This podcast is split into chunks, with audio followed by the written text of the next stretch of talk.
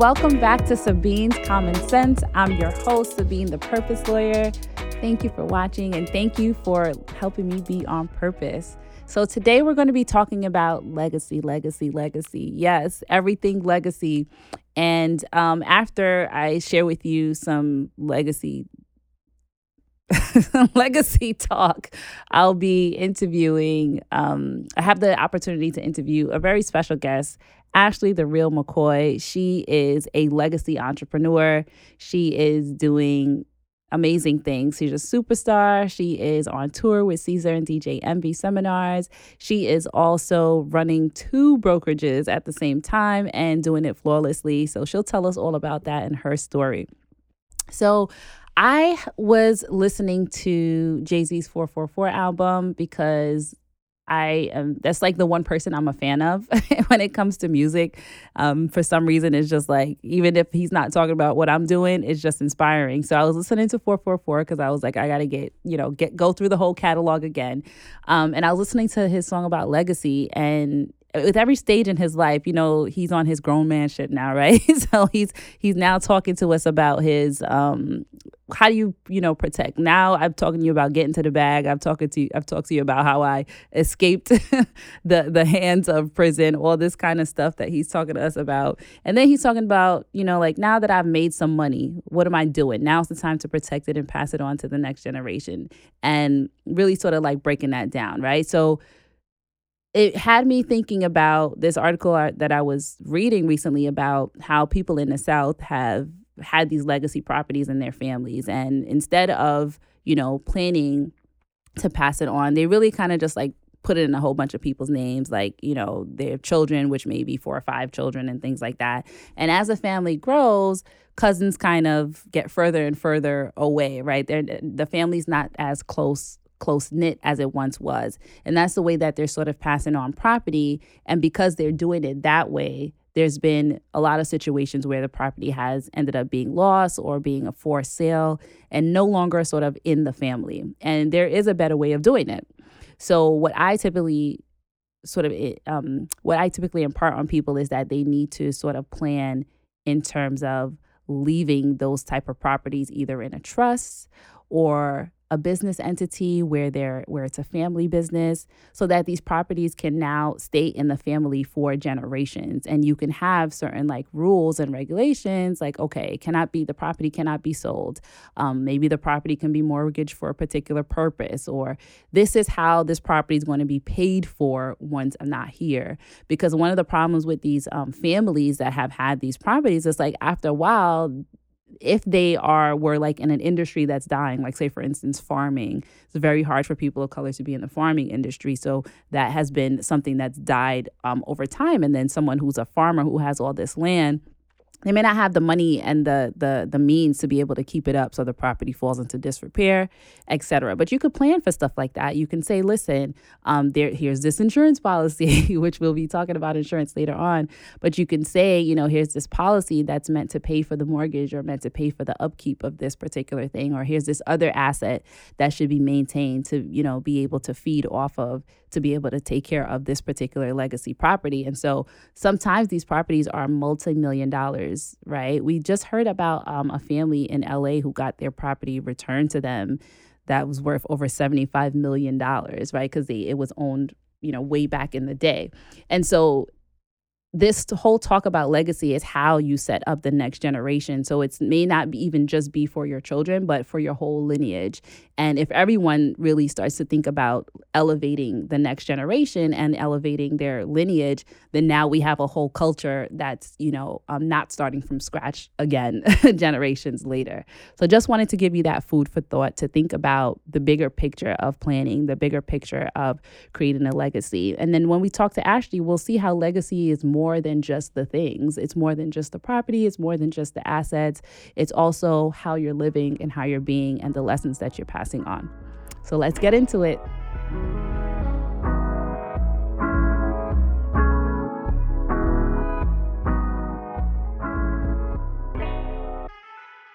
Hello, Ashley. Hi, Sabine. The real McCoy, right? Not the fake one. Not the fake not one. the fake one. Welcome. Thank you so much for being on the show with me today. Thank you for having me. I'm like super honored to be here. Aw, I appreciate that. I appreciate you being honored. I'm honored. So, Ashley, um, you are so many things, and we're going to get into all of that. Um, I know they're not who you are they're what you do right right, right exactly so you're you're you're into insurance you're into real estate mm-hmm. and you're just like an all-around wonderful person from my Aww, experience so when i met her we just clicked right you we know did, we did we very did. she's very bubbly very like cool people so again happy to have you thank you today. i'm excited so tell me a little bit about um, we're gonna get into like you know everything that you've done, but I want to know a little bit about what makes you Ashley. Like, what's your tagline? I've had so many taglines so when I started in real estate, my tagline used to be like "Seal the deal with the real McCoy." Mm, I like that. Right, uh-huh. and then like now with the insurance, I think it's kind of like um, an insurance agency that you can trust. You know okay. what I mean? Like mm-hmm. experience the difference. Mm-hmm. I so, like that. yeah. So I guess I just go through different taglines, but I have no real one. Right. But what um, about you, the person? Oh, me as the person. What's mm-hmm. my tagline? Yeah, without uh, any um any career, you know, career attached to it, just like you. Like if somebody had to give me a tagline to yeah, really describe like your BFF. I don't know. Maybe it's um go with the flow, like mm. anything goes kind of right situation. Right. Easy going. Easy going, yes. That's like kind of me too. go with the flow. Yeah, that's kind of me too. I'm not like I think people think I'm much more complex than yes. I am, you know, but I'm just like I'm I'm good. I'm pretty, You know why I think easy. that is? Why? Because like we're in serious type of industries. Yeah, that's true. So then people look at it like, oh, a lawyer, you know, or insurance agent, and right. they're just like, okay, serious. Yeah. So they don't really see like your personality or who you are as a person outside of that. Yeah, know? I agree, and that's been something that I think I've been like like fighting mm-hmm, with. Like mm-hmm. I, w- I want to be me, independent of the title. So like, right, that's, right, yeah. And do you, do you find that? Yeah, and I feel like I struggle with that, like with social media, right? Mm-hmm. Because it's kind of like you want to do you, but then at the same time, you're like, you have to but be I'm this. Yeah. Right, exactly. and then it's like, you know, you get a little jelly because there's other people in like other professions that mm-hmm. they get to kind of really be who they are. Right. And it goes along with what they do. Right. So right. you're just like, oh, I wish I could do that. You know what I mean? But yeah. it is what it is, right? Yeah. And I'm I, like, I sound, I feel like I sound like a broken record, but I'm always talking about mm-hmm. how you can like be who you are. Um, you know, outside of the box, mm-hmm, right? Mm-hmm, and mm-hmm. like sort of the career has to fit you, girl. Right, Not, right, right. you know? That's true too. I mean, mm-hmm. like you I mean, in a sense, if you are true to who you are, no matter what mm-hmm. you do as a profession, it really shouldn't matter. Yeah, yeah. Because this is like my style. You know, there's other options. You can go to other attorneys or insurance people, but right. like they say, your tribe is gonna flock to you. And I feel like I live by that. Like yeah. I feel like my tribe is always it always comes my way. Yeah. So I never try to go out of my way to like, you know, to get one certain type of person or another certain type of person. You mm-hmm, know what I mean? It mm-hmm, just mm-hmm. kind of flows. Be who you are. Mm-hmm. Yeah, right. I love that. So you started back in Tennessee. Yes. Right? Yes. Tennessee. Tennessee, but you're not Cowboy from Tennessee. All, yeah. Oh wow. He's like, let me fully embrace this culture. so no, I'm not from Tennessee. I'm from okay. Jersey. Okay. So Jersey in the house. Yes. so um, mm-hmm. what happened was we moved from Jersey, me mm-hmm. and my mm-hmm. mom, because she remarried. Oh, okay. So my stepfather was in the military, so we kind of moved all around the country. Mm, that and then that's how we. Yeah, it's like I moved every three years, met new friends, went mm-hmm. to a new school which is all kind of like a part of like how I am, I think. Okay. Because I'm used to meeting new people, so it's like just be brave and just mm-hmm. like I can walk into a room and not know anybody and I'm literally okay. Okay. So you felt like that was a good experience for you, right? It, it was a good experience. At the time, I don't think I realized it was. Okay. Because I was young. I was like eight or 9 mm-hmm. So going through those type of changes at such a young age is very difficult. Mm-hmm. And so I just kind of felt that at the moment I hated it. Like I hated Got life. You. you. know, I'm like, why are we doing this? why do we have to move? Right, why exactly. We, yeah. And then it was a little sad because you had to meet new friends and then, you know, you didn't know people and then you mm-hmm. sat by yourself a lot and I get it. But, but you yeah. overcame, girlfriend. She's here today. It. Exactly. exactly. Shout out to all my military brats. They yes. know what I mean. That's awesome. I love that. So, but you you sort of settled in Tennessee and started your career there? So, my mom and my stepdad stayed in Tennessee like as the last duty station, okay. which is what they call it in the military. Okay.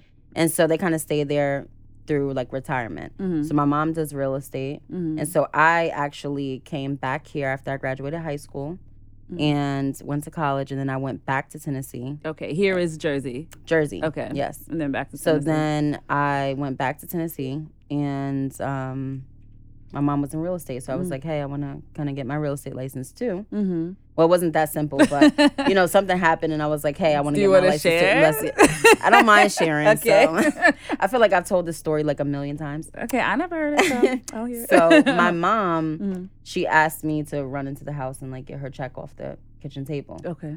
The rest is history. So then Okay. when I went in to get the check, I was like, "Whoa, you know what? I kind of like the way this is looking." Oh, got you. so then I was like, you was like, oh, right. I was like, all right. all do it? right. Like I know I'm always asking you for money at the Mhm. time. You know, my mom was Mhm. probably looking at this like now. yesterday. Nah. yeah, yesterday. Because mom's pockets are always better. Right, exactly. so I was like, you know what? I want to actually Mm. obtain this for myself. Like I've Mm. always been that way. yeah. So then I said, can you help me get my real estate license? Like pay for me pretty much. I was like 18 at the time. Right. So 18, no, I was not 18. I'm lying. I was 20.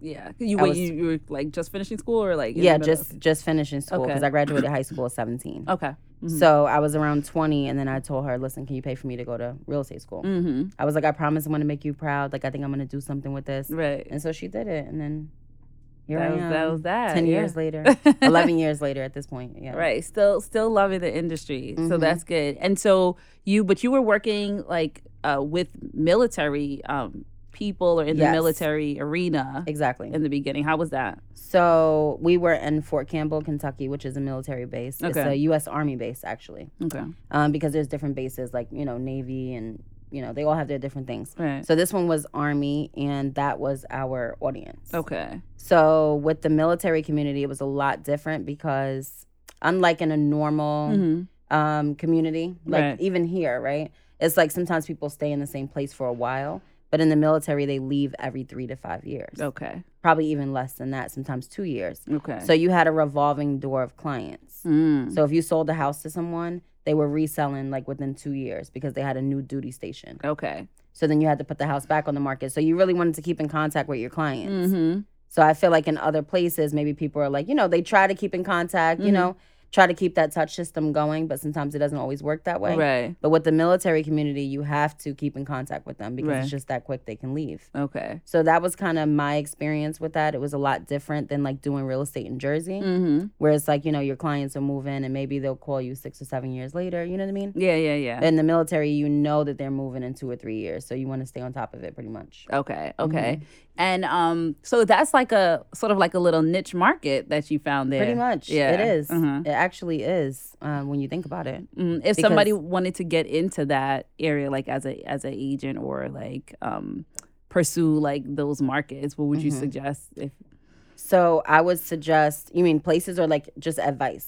Yeah, like for instance, how would one get into that arena? Because you you were you you already had the connection. Your father Right. and your stepfather was Yeah. was doing that, and so th- is there a way that Like people a get into random that? person that's like, I want to move to a neighborhood that's like right. well, I don't know who would want to do that, but but if you do happen to live in a military community, I would definitely take advantage of that. okay. Um, because in a military community, outside of it is always like a major city. Mm. So like in Fort Campbell, Nashville was the major city for Mm. us. Okay. So it was about 30 to 40 minutes away, Mhm. but there are people who move to Nashville, right? Right. So if they want to get into that type of market, then I would just recommend getting educated on like VA loans Mm. because that's pretty much all that they're going to do for the most part are Gotcha. VA loans. Mhm. So I would just kind of, you know, focusing on that. And then also you really need to know like the area, like the outskirts and everything Mhm. because a lot of times when people live like on post, which is the military base, Okay. they want to move off. So there's certain exits or certain towns that they would move to, and they need enough time limit to get back to base in the morning because they Oh, wake up at like five o'clock in the morning. So I would say kind of like knowing the history of the military, and like you said, I had that experience, Mm-hmm. so I kind of understood that part. And then I think to like understand like the rankings and things too, because normally you know when you're just coming in or whatever, like an E three, E four, they normally want you to stay on post. Okay. Kind of like freshman year of college. Gotcha. You know what I mean? They're like, yeah. First like year, you'll be wilding. We're Right. not having you all. exactly. You're new to this. You're not Right. true to this yet. So basically, gonna have to stay here. You heard? yeah, that's funny. That's funny. Um, okay. So that's that's that's cool. So how did you now transition from that? Like what made you like I'm done with this? I love a good I'm done with this and I'm going to move on to Mm-hmm. something else, right? So what made you get to that space? You mean like get into insurance? Mm-hmm. Okay. so, so I got into insurance at 23, which was just a few short years after I was doing real estate. Uh-huh. So what happened was it wasn't that I was done with real estate because I absolutely loved it. I had went to college for interior design. Mm, so okay. it all kind of went together as far as I was concerned. Yeah. So my grandfather, um, he owned an insurance agency in Manhattan. He got it in 1986. Oh, wow. So yeah, so I was born in 1988 on East 72nd Street. That's where his office was. And so he was there for years, like, you know, since I was young. Mhm. So my thought process was if I don't amount to anything, and I know where you guys think this conversation is going, but it's not going there. so if I don't amount to anything, I'm going to come and work at your office. okay. That's just how I always felt, right? Right. You were like, I know that there's something created Right. for me. Okay. Exactly. Legacy. Like, right. So then I was just like, you're a last resort, right? Because Okay. you're there, granddad. mm-hmm. So then what happened was he actually retired after Okay. 30 years or whatever the case is. Wow. So then I was like, okay, well, there goes that plan B. So now I really got to make something out of myself. I've just Mm. Always been spoiled. So That's good. so basically, I'm like, you know, if I need something, I'm going to ask my parents, my grandparents, whatever. Mm-hmm. But in that moment, I was like, wow, okay, it just got real. Like, I'm going to have to really make my own career. Right. So he retired. That was that. And then he called me, and I was actually trying to relocate back here, right? Mm-hmm. Okay. So then he called me, and then he said, um, I'm actually opening an insurance agency again. Oh. And I'm like, him what? decide to do that? Yeah. So the CEO of Farmers Insurance, you know Farmers Insurance? Yes. So the CEO flew him out to LA Mhm. because they had no offices in Jersey, Okay. right? So he's always traveled to um, New York, but he lived in South Orange. Okay. But they, you know, kind of commuted there every day for 30 years. Okay. Wow. So then they asked him to come out of retirement and to be the first farmers insurance agency in New Jersey, wow. right? Mm-hmm. And just to give you a little bit of his background, not only did he have, you know, a successful insurance agency, but he did a lot of insurance for celebrities. Oh. You know, okay. like, you know, all the, the do tell. Do Yankees, tell. Yankees, um, um, what's his name? I'm like, what's his name? Tiger Woods. okay.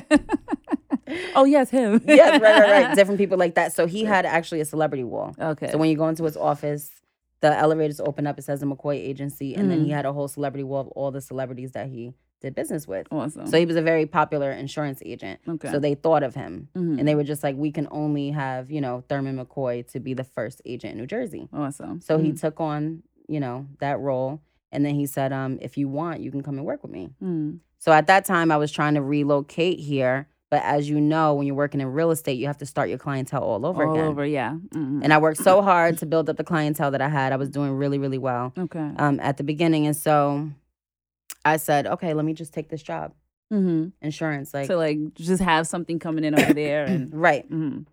And at that time, I was like, I was kind of over the whole insurance thing. Mm-hmm. Like, I was like, okay, I mean, I might have said that, but I really didn't mean it. But for it. real, for real. right, right, right. I'm like, I'm not really trying to do insurance, but you know what? Let me just take this job because I need to relocate back there. And the only way I can do that is with a job. Mm-hmm. mm-hmm. Because originally, if he didn't do that, I was going to be like a leasing agent Okay. at like one of the condos or whatever the case is. Because a lot of times they'll relocate you okay. and they'll give you like a free apartment or a discounted apartment and give you the salary. yeah. So I oh, so you're trying to get a hookup, Right. so I was saying to myself, that's the best way for me to relocate. Mhm. And then I'll merge out of that and go into just being a realtor again. Right. And then maybe I'll build up clientele from the leasing office. Mhm, This was my thought process. I no, that was plan. good. That was a whole Right? plan. Yeah. So it would have worked out anyway, It as far as I was concerned. right. Sometimes I think about it, like what would have happened had I done that. yeah. So then I But came that's good. I mean, it's good that just to interject that you you had a Yes. plan B. You Right. like you knew what you wanted to do. Right. You had a plan B, and you had a path to take you there. Mhm. And you weren't kind of just like, well, let me just go figure it out. flapping in the wind. Yeah. right. Even though you had stuff to fall back Mhm, on, mhm. essentially. Yeah. Exactly. Mhm. But I always have like a million plans. Okay. Like if this doesn't work, that's gonna work. Like it's crazy. The, all the good. plans I have in my head. so I came here and then I got into insurance. okay. But my whole goal was to get back into the real estate. Always. Okay. So I was just like, okay, um, let me get my license, obviously. So I had to study and do all that. Mhm. And then, you know, I just kind of started doing it. And then I said, well, you know what? You always said before, like when you were younger, Mhm. I'm going to have like an insurance and a real estate like Combined. you know office combined, right? Ah, okay. because my mom did real estate, my grandmother did real estate also. So when my grandfather was doing it in the 80s, my grandmother was doing real estate. Oh wow. So she used to take me around like showing houses when I was like 5, you know. So I've Mm. been around both industries for a very long time. Mhm. And so then I said, "Well, maybe it's happening, girl. Like you're actually look at that. You right? manifested it. yeah, I was like, hold on, you're getting your insurance license, and then Mm. now, and then I did that for two years, and then. I took a break from, well, tried to take a break, Mhm. and then I went back into real estate, Okay. and then I made my real estate career very successful in Jersey, Mhm. and then I dabbled back into the insurance because I would just think about it in the back of my head, and I was like, why waste a license? Right, right. So you And then your license the whole hand. time. Right. Yeah. So I love that you had this whole and and I like to call it legacy because you you know you had these legacy industries within your family. hmm Um, not only that, they were pouring into you the whole time, and you didn't even realize it. Mhm. Like you were just soaking up all of this stuff, Like your that was- kids. right? You know, your kids are like watching. Yeah. That's what that means. Exactly, exactly. And so what I wanted to point out is because I talk about legacy all the time, but it's like it's more than just the dollars, Mm-hmm. Right, right? right. Is the experience, is what you learn throughout your whole entire Mhm. life. Like for them, they would have to write a like a ten volume book to tell you everything. Right? Yeah, yeah, But they really like poured it into you and Mhm. showed you all these things that a By lot of example, things pretty much. Right. A lot of things go without even saying. like Mhm, you, that's how mhm. you learned it. So how does it like can you describe how that feels to know that someone planned for you and you know there was this uh, path sort of already paved for you? Do you feel like that made you feel different in life? Um, I mean, it definitely made the situation different. So Mhm. just as like a little backstory, I guess. Sure. I feel like I have to go into this in order yeah, to no, go into please it. do, please do. So with my mom and my dad, they grew up very different. Mhm. So when I talk about my grandfather and my grandmother that was in real estate, that wasn't those were my dad's parents. okay. Right. And he was an only child at the time. Okay. So now he has a brother and his brother is like three years older than me. Oh. so that that's crazy.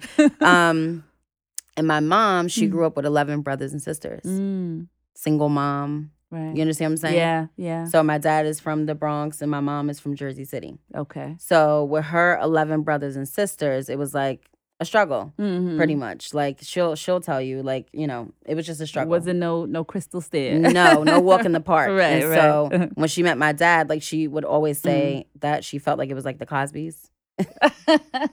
Especially Right. during that time, like you're Uh-huh. talking about the 80s, and it's like, you know, when you look at strong black family units, I see maybe it was, you know, not Yeah, it as was like, prevalent. oh, this is real. Like it Right. exists. Like, this right. exists. It happens. Mhm. And so, with that being said, comes 11 brothers and sisters, comes like 30 first cousins for me that were kind Mm. of like all the same age. Mm, okay. You know what I mean? right, so, it's right. like we're brothers and sisters. yes. So, when I would go with my mom's family, when we would come back and visit and things like that, Mm. it's like a bunch of kids, a, bu- a bunch of people, like, you know what I mean? Connection, community, all that. Right. Yeah. And then they live in more of an urban setting and, you know, not as successful in life, meaning Mhm. with a business and different things, right? right, right. And then my grandfather would come and pick me up, my father's dad, right? Mhm. In a Benz or whatever the case. And my cousins would be like, what are, they rich? Yeah. Like, you know what I mean? I'm like, So- mm, pretty much. exactly. So I've Yeah. always been called, you know, like, I mean, Mhm. I don't know if it's okay to say like on a podcast, but Yeah. like in the black community, it's like white girl, right? Okay. Yeah. Mhm. So that's what I was always called, like on my mom's side. Mhm. And then like on my dad's side, it was always expected, like to go to college, to go and do this, to go and do that. Mhm. So I feel like I've always grown up with like both sides of the fence. Mhm. Did and you I ever think- feel torn, or you felt like it made sense? Like it, it, it I helped mean, shape you. It was fine for me because I was Okay. like, you know, going with all the cousins and like at my grandmother's house is Mhm. like it's like a free for all. Right? Okay. We're all having fun, whatever. the- We're eating candy. With like, there's no real structure. right, right. So that was fine for me. Mhm. And then kind of like going with my dad's side of the family, that was fine too. It was just a little bit more, you know, yeah, structured or um buttoned up. Buttons up. Like at my grandfather's house for Thanksgiving is like other lawyers, doctors, black people though. Mm. So that was like kind of awesome because I really got to see. And I guess that goes to show like the mindset, right? Mhm. So when I look at like me or like one of my cousins, for example, even now, Mhm. like our mindsets are so different Mhm. because I feel like to me it's always been possible. Right. Like so things for them that feels like it's not possible is like always been possible for me. Yeah. Because I'm like I've always seen a black doctor. I've always seen a black lawyer. I've, You know what I mean? Yeah. So it wasn't a question for you as to whether you're worthy, whether Right. like you're No. it's possible for you or you're enough for Mm-mm. this, you know. It was just like, yes. Pretty much. and and that's the importance of exposing, you know, children to different things Yes. and different cultures and, you know, moving moving outside of your um just where you're at. Comfort zone. uh, Your comfort zone so that they can see what's possible. you Mhm, know, that they mhm. could know that these sort of things exist. Absolutely. And Yeah. I think that, you know, that was like one example. But then when I look at like my mom, she's a whole nother example. Mhm, that's so true. she came from a struggle, Mhm, but she knew that she wanted more. mhm, So she went out and did the things that she had to do, which afforded me, you know, the life that I had. Because mhm, she went and said, just because I grew up in this or this was my story doesn't mean it's my story. mhm. So to me, So I either look at- way, yes, either way, way, right? Either way, where there's a will, there's a way. right. So I feel like just kind of seeing both sides really kind of helped me to understand a little bit more. You know what I mean? So Yeah, I'm always like super intrigued with that psychology, like how people um take that sort of Mhm, experience, mhm. like because I had it both ways too, where um neither one of my my parents can come from wealth, come from Mhm. wealth, but for some reason there was a part of me that thought that I could do whatever I want, I could do anything, there are no right, limitations, right. but there was I think as I got older in life and got sort of exposed to like corporate and Mhm, stuff is when mhm. I started to feel like there are limitations because I'm this color. I probably can't do these Mm, things, you know, and things like that because I didn't have the real life examples, Right. you know. Right. So, but it doesn't it doesn't matter. It doesn't mean that just because you you don't come from wealth that you can't still have that Have mentality, Right. right? So, but it's good. I love that you sort of um gravitated to not having limitations for yourself. Yeah, pretty much. I mean, Mhm. but I did recognize as a black woman that, you know, we Mm. have certain struggles. Okay. You know what I mean? And so that's why my mindset has always been like to change the trajectory, right? Right. So I always say, like with my insurance agency, I want to change the trajectory of insurance Mm. because there's not many of us in the Mhm. industry in general. It doesn't matter Mhm. what role it is. And then there's not a lot of women that are owners of insurance agencies. Okay. Actually, it's Mhm. probably like, I don't want to throw this percentage out there and be wrong, but Mhm. it's a very low percentage. okay. so right. I just look at it like, you know, I feel like I need to change whatever is wrong. So I know Mhm. that there's no limitations, but at the same time, there naturally are limitations right. right. outside of your family because it doesn't matter like what your family tells you that you are, what you right, can be. Right. Mhm. The reality is when you go out into the real world, these people don't care about you. They're not your mom, Right. your What are you experiencing? Right. So Mhm. they're just kind of like, oh, well, to us, you are this. Mhm. And I think I kind of experienced that first, like outside of my family. I feel like growing up, like I've always been like very loved and very encouraged. Mhm. And so when I got to the outside world, is kind of where I saw the sharks. Yeah. So did you ever experience like imposter syndrome? Because like I'll tell you for myself, like there are times where it, it would be hard for me to like embrace my status, right? Like embrace the Mhm, fact that mhm. you're you're a lawyer. Like people are like, oh, you've accomplished so much, and I'm like, Yeah. for real? You I know, I know. You're so humble. And yeah. so and it's I'm really not being like you know Right. you know crazy about it. It's just really that's how I feel. So Mhm. have you ever experienced that that struggle? Like um like I'm I'm all of this. You know what I mean? Like Yeah. I've. Well, I mean, mm, I kind of always like, for instance, my dad has been calling me the real McCoy since I was like a kid. Okay. so I've always knew I was that. yes. but I did struggle with that a lot growing up, and actually, I Mhm. feel like I just recently, like Mhm. very recently, Mhm. started even being vocal Okay. about like, you know what, this is who I am, Mhm. and it is what it is, and yes. You know, I have this and I have that, but you know what? I worked for this, and Mhm. you can too, kind of situation. Right. you know what I mean? Yeah. but I feel like I've just started to become comfortable with even like vocalizing, like yeah, I am, and you know what? More so towards like I guess people who are like negative or haters, Yes, because I mean everybody else is like you really don't have to. It's like an inspirational type of thing more than it is like oh look at who I am. But some people really try to challenge you. Mm-hmm. You know what I mean? Like Yeah, oh yeah, you yeah. think you're this and you think you're that, and I've gotten that my whole life. Right. But now today I'm like yes I do actually. Yeah. like I do Why think not? I'm this and that. Right? Like who do you think you are? You Yeah, don't think you're this and that? Like let's flip the script on you real right. quick. Like right. got some inner demons there. You know what I'm saying? Like Right. because that's really what it is. it's true. So yeah, yeah. I I definitely get that a lot. Like that was a really really big struggle Yeah. because I guess like the humbleness. Yeah, because it's like you want to be like naturally you're humble, Mhm, right? mhm, But at, right. and you have to figure out to what level do I like really pump myself up, and to what level I maintain that humility. You know, so it's just it's a balance, but you really need both. And I think that that's like a struggle in the black community more so than anything. I agree. think we all struggle with that. Mhm. With kind of like being humble. Like we were taught no matter what status you are, what class. Right. We were all taught like, you know, always be humble Mm-hmm. and never, you know, try to act like you're here and somebody else is here. Mm-hmm. So I think um, sometimes, like, well, now we're accomplishing a whole lot more as a people, Right. and so and we still- collectively, we're sh- we're sharing. We're we're in community. so- Exactly. But I feel like now we're all kind of getting to the point where we're like proud to be like, hey, we're this and that. Mm-hmm. Because we realize that like I do have to say I'm this and that because there's another little Yes. Mm-hmm. girl that looks like me, right? That is relying on me to say and stand in the fact that I'm this and that. So she can also feel like she is this and that.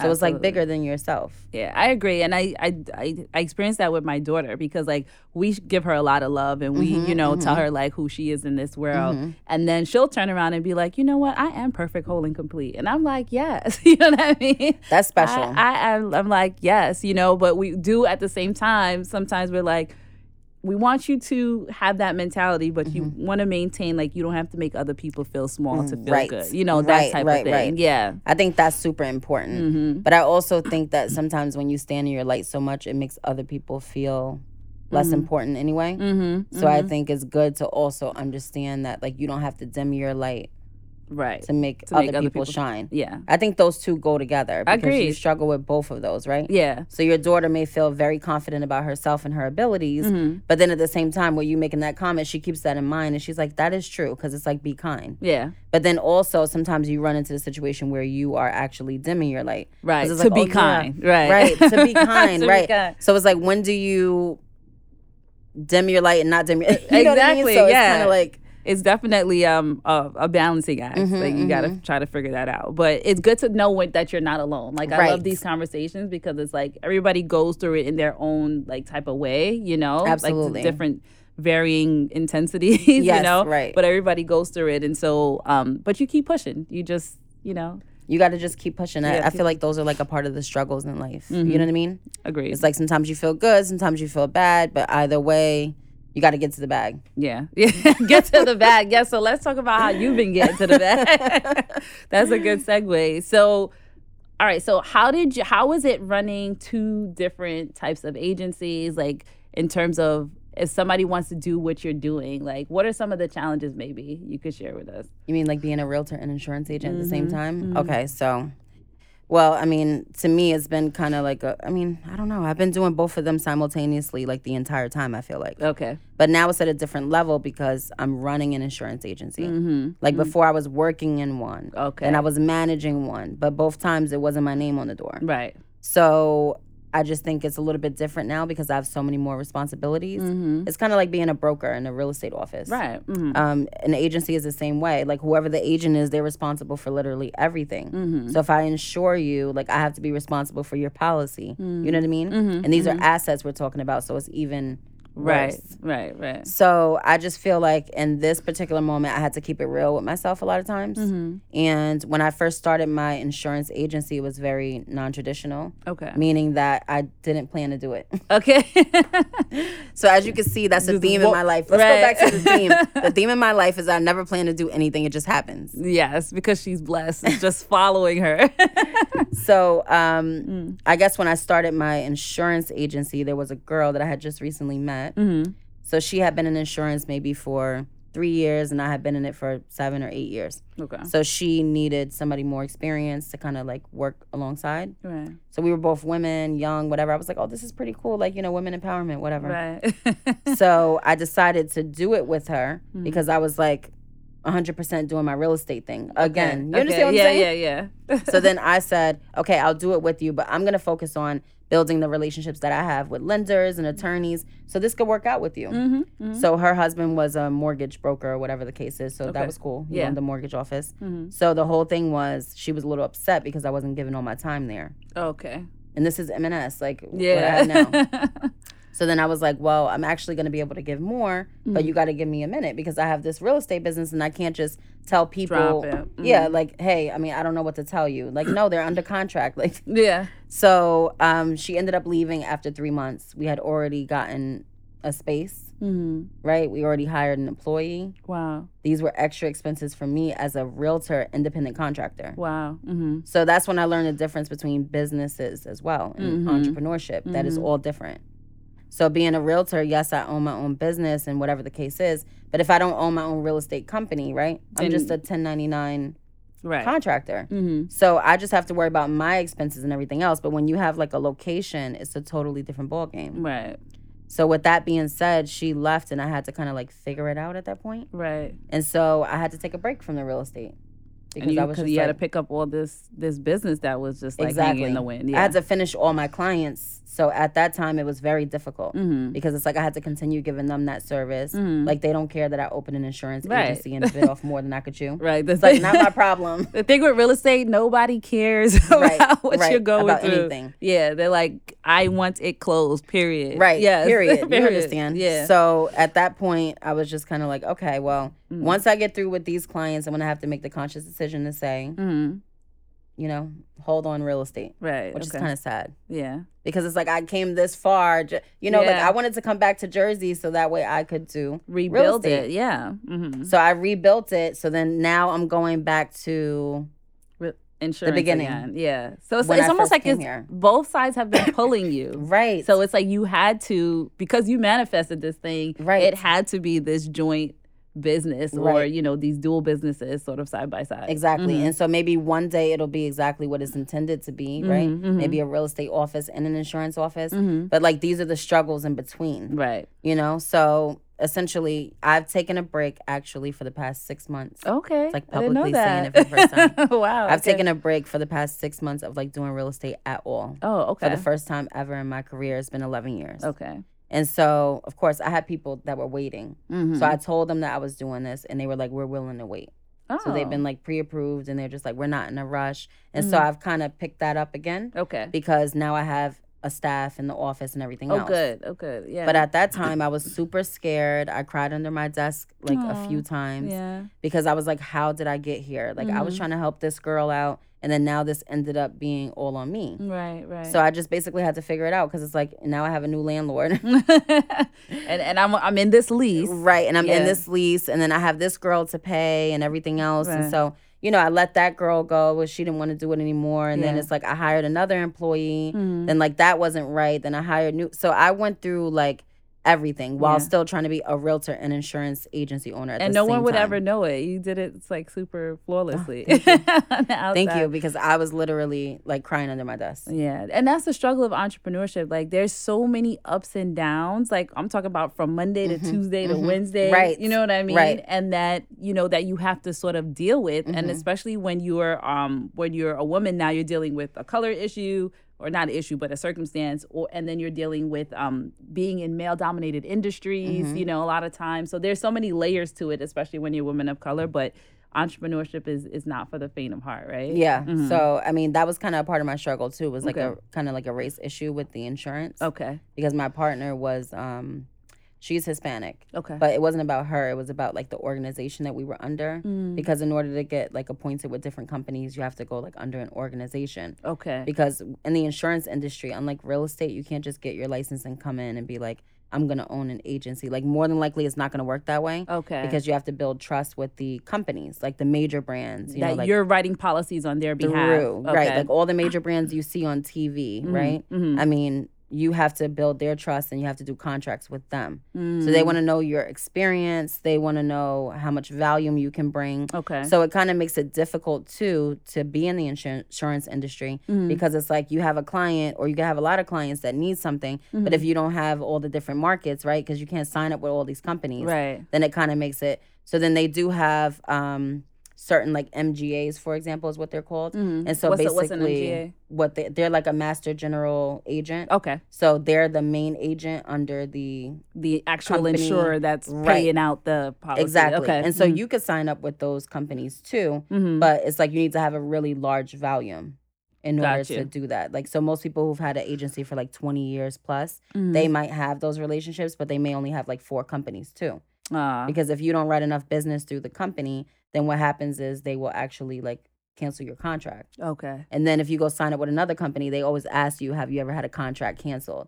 So it's like, uh, you know Mm. I what I what mean? you're saying. Yeah. so it's like very difficult. So if you sign up underneath an MGA, it just kind of makes it easier because Okay. they already have all those companies. mm-hmm. So the one that we were specifically working through, it was like kind of like a little race issue or whatever. Mm. So then I was in the middle of like I had to leave them and I had to go sign up underneath another one. Okay. And then it's just like when you go, let's say if you open up a farmer's insurance, it may cost you seventy five thousand or whatever. Mhm. So it's like expensive to sign up for these things. So Oh, so like just signing up with the MGA? yeah, sign up with the MGA costs much? money. It might not be that much, Okay. but it just I was just giving an example to say Right. like Mhm. a state farm or farmers, you know, you're paying 25, 50,000, whatever the case is. And Okay. even with the MGA, you're paying 10,000 or whatever. Okay. So the whole thing is when you are leaving one, Mhm. first of all, you got to transfer all your clients to another place, but then there's contracts in place saying that you can't take them after this amount of time and what. It's like a whole big mess. And like Mm-hmm. I had to make that transition too at the same time Mm. when me and my partner split. So I was literally losing my mind because I had to go interview MGAs and it was like pay that money again and just then to get in. Mhm. right and then you get renewals and insurance. So if I can't take these clients, that means I'm not getting paid off of them again next year. Right. So now I'm starting over from scratch. That's like my middle name. Start over from scratch. like that's what I do.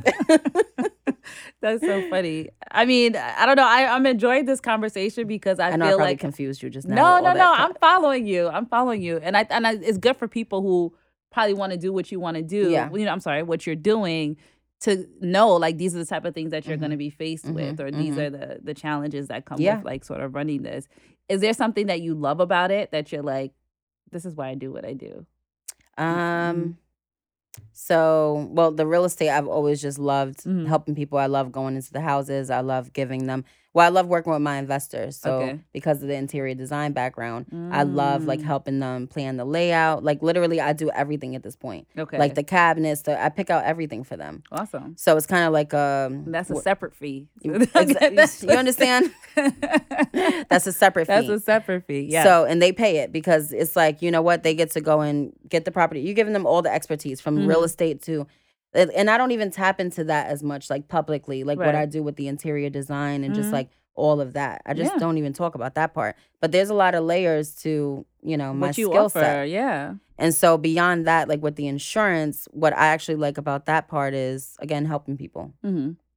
You know, Helping because I get yeah. to protect like a large asset. Mm-hmm. And it's like, who better than me, somebody who can help you purchase a large asset? And I get it. right. So I'm also going to help you protect it at the same time. Yeah. I love that. Yeah. I love that. So so if you kinda- were living the dream, right? Oh, I we I almost forgot. You're on tour. Yeah, I know. I feel like we're part of the Rough Riders or something. You're on tour with DJ Envy Cesar Real Estate Tour, right? Yes. How has that been for you? Because we were on tour together yes, we for a period of time, Uh-huh. and so how has it been for you? Um, just like growing through that. Yeah. Okay. Mhm. So she's been here from the beginning. So I started out at a table, right? right, right. Because I like to lay in the background a little bit. Like that's just how I am. And then I come out like But Right. anyways, I went because I wanted to survey the situation. I Mhm. had never been there. Like I had told Jenny because she's Yes. the one who gave me my start. Shout Yeah, out to shout Jenny. out to Jenny. Shout out to Cesar and Envy. Cesar everyone. and Envy, Yeah. everybody, the whole team. right. And so basically, when I came on, I was kind of like, I didn't know what to expect. Mm-hmm. And then when I went to the first seminar, which was at the Jacob Javits Center, Right. mhm. I was kind of like, whoa, I mean, this is like my element. right. Talking to people, whatever. I was connecting with everybody. Mhm. And so, you know, I- we traveled a little bit and I still stayed back at the table. I didn't go Mhm. on stage, Mhm. even though I had the opportunity to, but I chose not to. And she to. has the expertise. Yeah.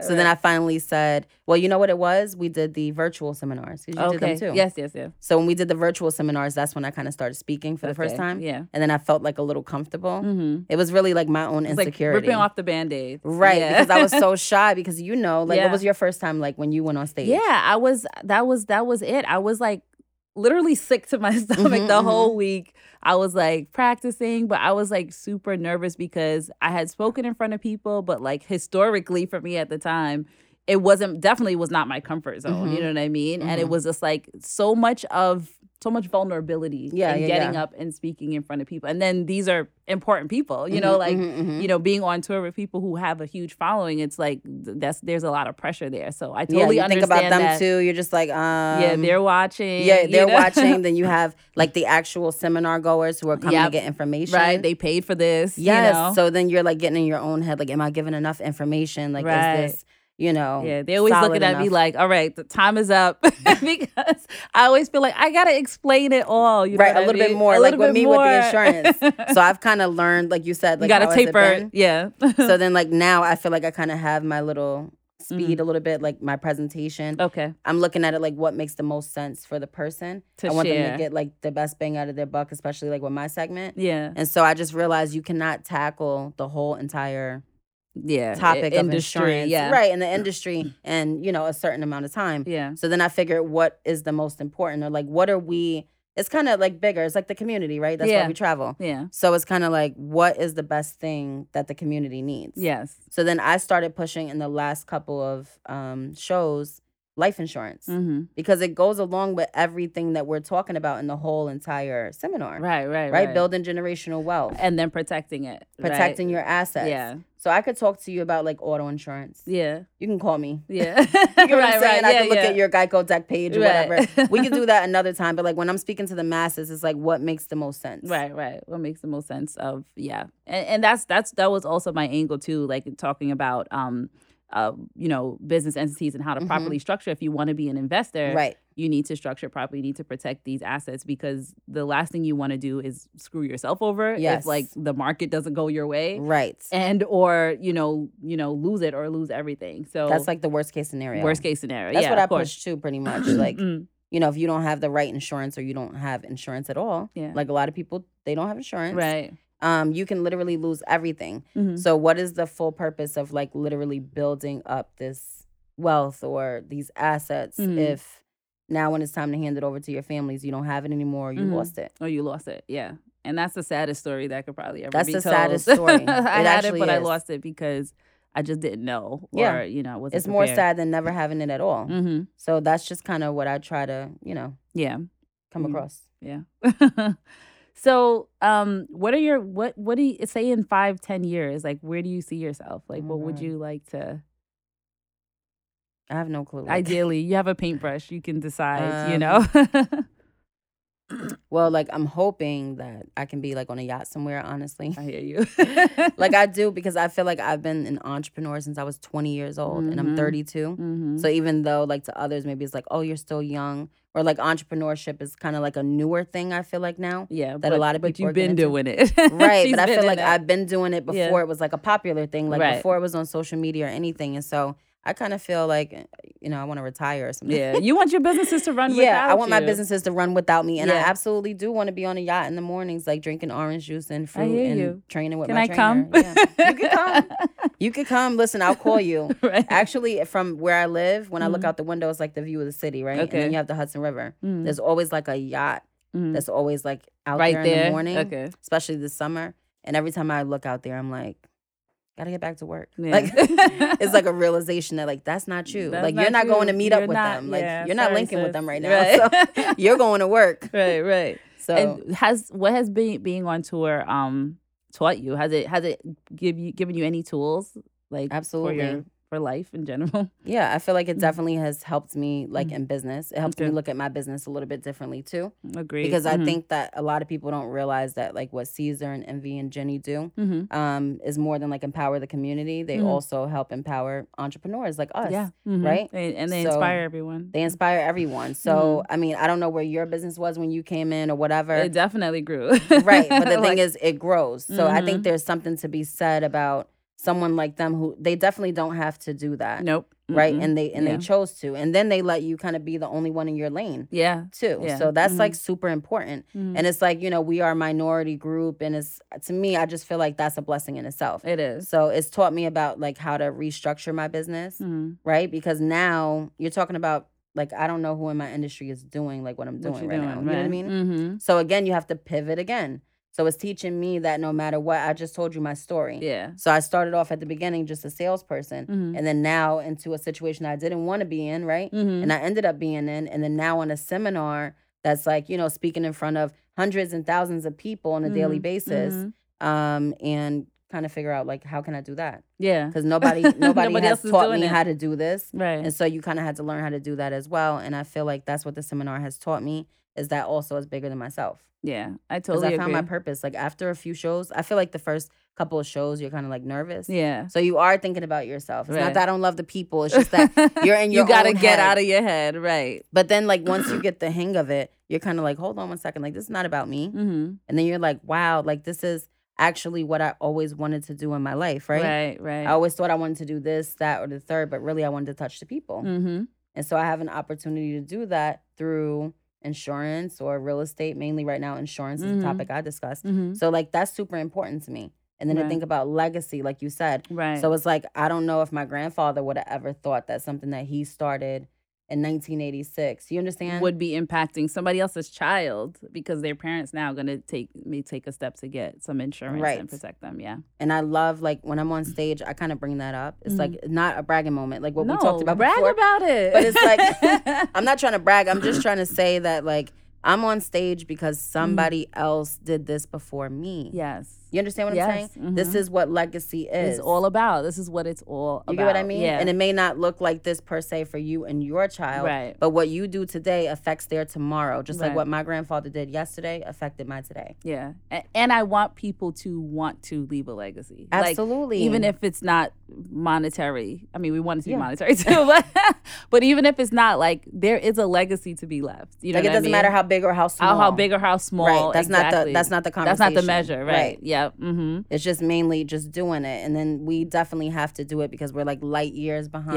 Yeah. Yeah. as a community. So it's kind of like not an option. Right. Right. like we all need to figure out what we're gonna do, whether it's a business, whether you wanna, you know, go invest into real estate, whatever it is, like you need to basically pass down a legacy to somebody. Yeah, yeah, and it's a yeah, it's collective. It's a collective thing that if everyone does this, then as a culture we move forward, Right. Versus starting from scratch every Right. single That's time. what we've been talking about this whole time. yeah, Yeah. yeah. Okay, we're on the same page. we're on the same page. We're vibing. We're vibing. Ashley, this was amazing. I Yes, I'm like, it's over? to you. No more questions? I like talking, We could, so. we could do like a little lightning round, like a what I like to call right quick. Okay. So I'll say a word. You tell me what comes to mind. It could be a word or a sentence. You know. Okay. This feels like So- a game. A game show, kind real of quick. Like a game. Ding, ding, ding, ding, ding. Okay. so love. What about it? like was what that comes to mind? um one day I, I don't know what That's fine. That's fine. I'm a single girl, so I was like one day, you know. okay, so she's single and she's got her stuff together. That wasn't that wasn't She's trying like to throw it out there though at the same time. No, she wasn't. She wasn't asking. Um, uh, faith. Faith is strong. Like that's how I've gotten through everything in my life Mm, is through that. faith. Mm-hmm. So I like stand behind faith 110%. Awesome. Fun. I love to have fun. Like, are Yeah. you kidding me? I like like the most serious things. I'm gonna make it fun. Okay. Like I, I what's just your what's your fun. what's the thing you love to do for fun? what I love to do for fun. Mhm. Uh, well, on a daily basis, I just joke a lot. I feel like that gets me through the day. Mm. Um, but if I had to do something for fun, karaoke. Like I love doing karaoke. okay. Yeah, if I could do that, I had a karaoke birthday party one time, Did and it was like the best thing. so I can't sing, by the way, but I, I love doing karaoke. So All right, I'm gonna keep that in mind. okay, and um, finally, um, wisdom. wisdom. Um, this is about me, right? Yes, whatever you want to say. So when it comes to wisdom, I just think that um I've kind of had it from an early age. Mm-hmm.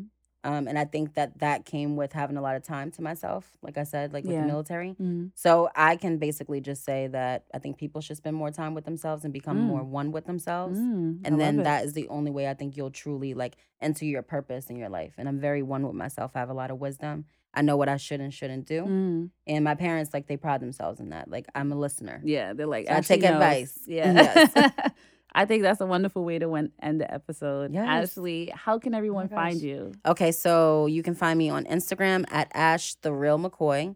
Also, my business um, Instagram is at Insure the Bag, and then all the information is on there. Okay. I don't want to give you a whole rundown of all the email yeah, addresses. you can find you the can real find- estate, the insurance, like it's too much. Thank you so much. Thank you so much, Ashley. Sabine. This I'm was so, fun. happy. Like Me high five. too. Do we end with a high Yes, we could. We could do a double high five. five? Double high five. All right.